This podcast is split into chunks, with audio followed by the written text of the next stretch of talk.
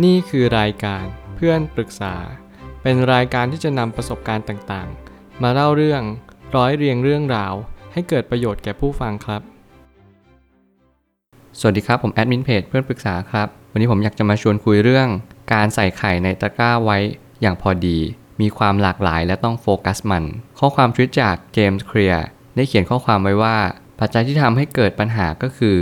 1. อย่านำไข่ทั้งหมดใส่เข้าไปในตะกร้าใบเดียว เพราะถ้าตะกร้าตกก็อาจจะทำให้ไข่ทั้งหมดที่อยู่ในนั้น แตกหมดก็ได้ และ 2. อย่านำไข่ใส่ไว้หลายตะกร้า เพราะยิ่งมีหลายใบมากเท่าไหร่ ก็ยิ่งต้องบริหารมากเท่านั้น การสูญเสียพลังโดยใช่เหตุ มันทำให้เราไม่ได้ทุ่มเทกับแต่ละตะกร้ามากเพียงพอ มันดูเสี่ยง เพราะเราทำมันอย่างครึ่งครึ่งๆกลางๆ เน้นความแตกต่าง แต่ว่าอย่าลืมที่จะโฟกัสมันด้วย ข้อความทวิตนี้ผมเชื่อว่าอาจจะเตือนใจหลาย ๆ คน ในเรื่องของการบริหารจัดการ ไม่ว่าจะเป็นชีวิต การลงทุน การเงิน หรือแม้กระทั่งความรักก็เช่นเดียวกัน คือบางครั้งเนี่ยเราจะต้องจัดการมันด้วย การที่เราอย่าทุ่มเทอะไรมากจนเกินไป เมื่อไหร่ก็ตามที่เราทุ่มเทมากจนเกินไป จงระลึกไว้เสมอว่ามันมีโอกาสเสี่ยง ที่ความทุ่มเทนั้นจะมาลายสูญสิ้นหายไป ต่อหน้าต่อตาเราเลยก็ได้ ยิ่งเราทุ่มเทอะไรมากเกินไป คุณต้องจงระลึกไว้เสมอว่ามันไม่แน่นอน คือความไม่แน่นอนเนี่ยมันแน่นอน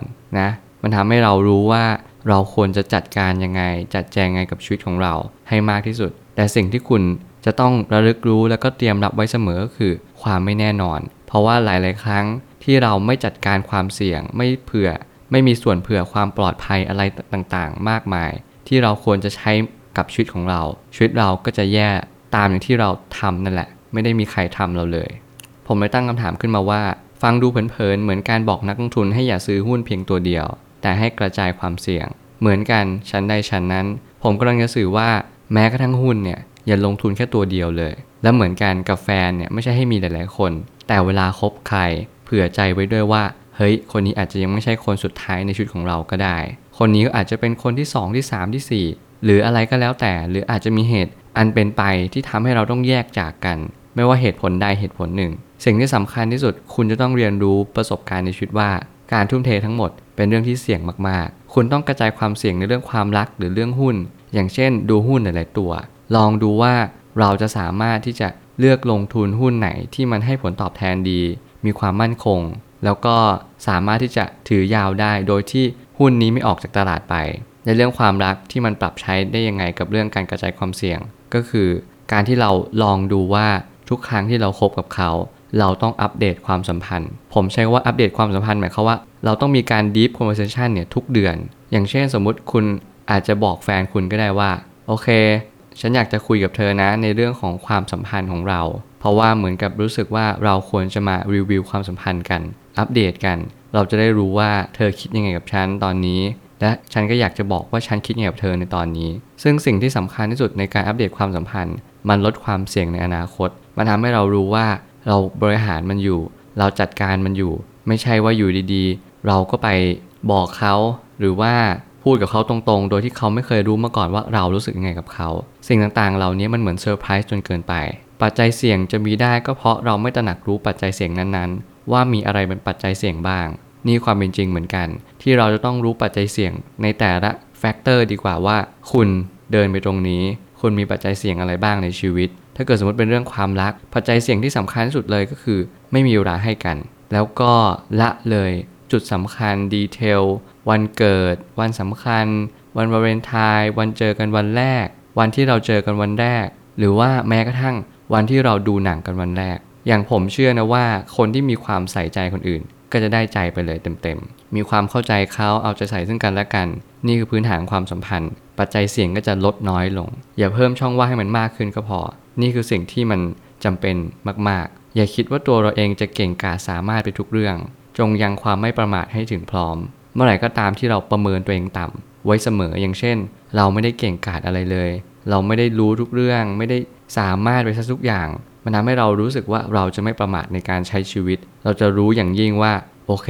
เราจะพยายามไม่ประมาท เราจะพยายามเตรียมทักษะต่างๆ เพื่อที่จะให้เรามีการพัฒนาตัวเองอย่างยิ่งยวด นี่คือความคิดที่ดีมากๆ การแบ่งสรรปันส่วนเป็นสิ่งที่จำเป็น นักบริหารทุกคนจำเป็นจะต้องมีทักษะนี้ในการจัดการด้วย เมื่อไหร่ก็ตามที่เราแบ่งสรรปันส่วน ไม่ว่าจะเป็นหุ้น การลงทุน การเงิน หรือแม้กระทั่งการจัดการเวลาของชีวิต เราแบ่งสรรปันส่วนเวลายังไง ให้เหมาะสมกับชีวิตพอเพียงหรือยัง เรารู้สึกว่าเราให้เวลากับครอบครัวน้อยไปไหม เราให้เวลากับงานมากไปหรือเปล่า มันจะขาด work life and balance เนี่ยความที่เป็นหยินและหยางการที่เราทำอะไรอย่างพอดี พอเพียง สิ่งต่างๆ เหล่านี้มันกำลังจะมาสอนเราว่า เราควรจัดแจงเวลาใหม่ อย่าทุ่มเทอะไรมากจนเกินไป